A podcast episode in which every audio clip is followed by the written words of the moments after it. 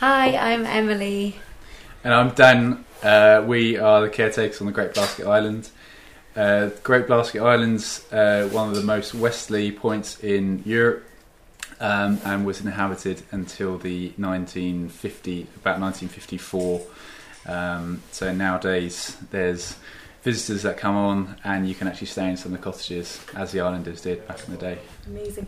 How did you get involved with this? I know there's a huge application form and people from all around the world really, you know, want to be here. So how did it all happen?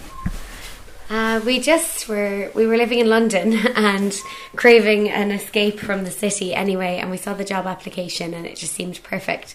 So we applied, but we were very aware of that there was lots of applicants, so we knew that it would probably just be a pipe dream. Um, and then we were lucky enough to get an interview, and then we got the job, which was a huge surprise. And we had six weeks to get here from when we found out we got the job. So it was a big rush, and, yeah. we, we were renovating my flat in London at the time. Probably had about six months of work left to go at the current pace we were going. So we had to sort of we both took sabbaticals from our jobs. Um, so then had two weeks at the end of our notice period to then go full time. we were doing sixteen hour days to try and finish it, and yeah, it was quite stressful, but yeah. we got there in the end. Got here and then had to start the spring clean here. Yeah. So it was, but no, it's been so amazing. Yeah. So when did you first arrive here? Um, we arrived the first weekend of April. So. Um, have been here since then. At the moment, we're sitting in the kitchen with a very rainy backdrop outside, and um, it doesn't seem like the middle of July, but uh, we've had some really great weather actually since we've been here. We've had a mix of everything, really. and how would you best describe this experience so far? I mean, living in London, now living on an island like this, that must be just mind blowing. Yeah, every day is different, and really and truly, every day is very different. Um, there's always something that comes up. You know, the day to day responsibilities involve doing the changeovers for the holiday cottages and running the small coffee shop. Outside of that, there's um, you know sheep to mind. Uh, we raised uh, a lamb that is his mum was uh, very, his mum was very old, so he had to bottle feed him. He's now been weaned, but he sort of still comes and says hello. I think um, I met him when we first came in. He was yeah. very friendly. he thinks everyone means food. Yeah, um, but there's always something that happens. We we need to sort of pump yeah. water, so there's enough um, to feed the cottages. Um, every day is very different. But yeah, yeah we're very lucky. getting trapped in different yeah. places. We've yeah, Manx shearwaters. They kind of they burrow in uh, the cliffs in the island, but sometimes they get, kind of get stuck. Mm. So we've had to save a few. Um, and from this view here, you can see down at the shore the amount of seals. Like yeah. that is incredible. Yeah, it's uh, so amazing. Yeah, it's we're really lucky. It's the largest seal grey seal colony in Europe. So it's uh, an amazing asset to have on the island, and people really enjoy seeing it. They are just coming into pupping season at the moment, yeah. so. Yeah, one one of the things we we uh, we didn't sort of expect, but we're um, getting involved in is trying to educate uh, visitors um, about the seals. And actually, when they're on land, they're very nervous. Um, mm. There are they are a protected species, um, and it's important when they're on land to keep distance, so it's best to keep at least 50 metres. Yeah, and there's plenty of signage around as well for people to yeah. be aware of that because obviously, if they're in pupping season as well, they're very delicate. Yeah. Yeah.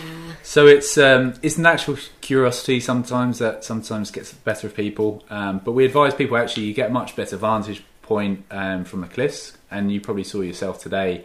Um, they're really interesting just to watch all the antics they get up to. Mm. Um, so yeah, they're they're really important. You know, they're I think there was a documentary you've made recently that described as a national treasure, um, and it's easy to see why. So I think yeah. it's important that we maintain that and respect the wildlife. Mm-hmm. Yeah, I think that's been a job that we weren't expecting, just having to go down and speak to people about the way to behave around them. And I think something we could really value from is like some education maybe some signs or something like that just to educate people about how to act around wildlife because it's mm. not something that you see every day and people do just get excited to see them all on the beach and run over for a selfie and then mm. and then the whole um, group has been scared into the water and it's it's quite you know they come here they, they spend a third of their lives on the land so it's necessary for them to be here and um, we're very lucky to be able to share the beach with them we just need to find a way to make that balance work and we are them. yeah, Yeah. We, we are actually um, campaigning we're, we're trying to speak to the relevant gov- government bodies to implement a few um, sort of relatively minor measures just to so the pressure of tourism and the wildlife can uh, sort of live in better harmony yeah um, so we're, we're trying to make a slight positive change there And speaking of tourism, I suppose it does vary every day, but how many visitors would you get? Maybe weekly?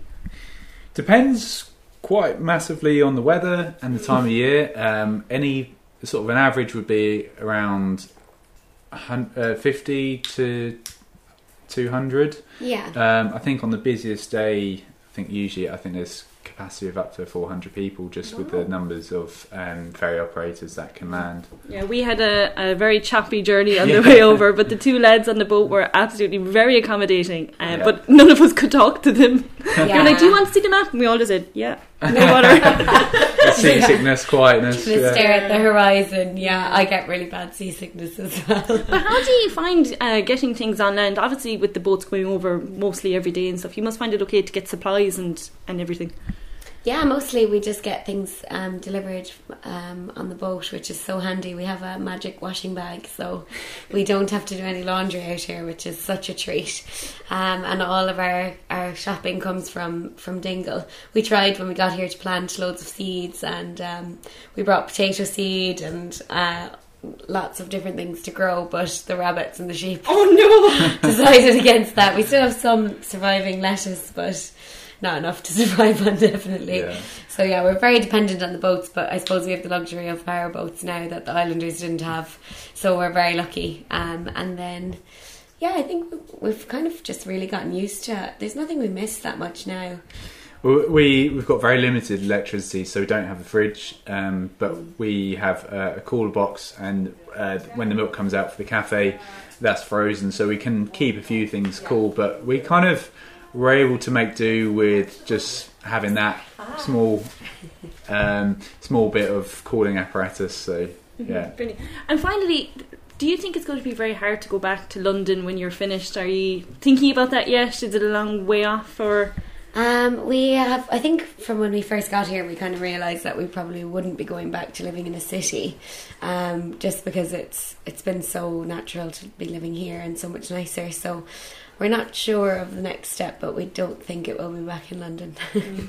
and you're originally from Cork, are you? yeah, I'm from Bandon. Yeah, and So it might be a trip back to Cork. we're gonna go back for a week or two. Yeah, and then the plan is to go travelling for a bit and then yeah. try and avoid the real world for as long as we can. yeah. So we don't know. We're hopefully going to go travelling until Christmas, and then we yeah we don't know what January is going to hold for us yet. Yeah, You never know, you might be back here. yeah, exactly. oh, well, well done in everything that you've done. The experience that we've had so far has been fantastic, and as I say, your hospitality is keeping people coming back. So well done to you. Oh, thank Brilliant. you so Thanks so much. much. Yeah, Cheers. thanks a million.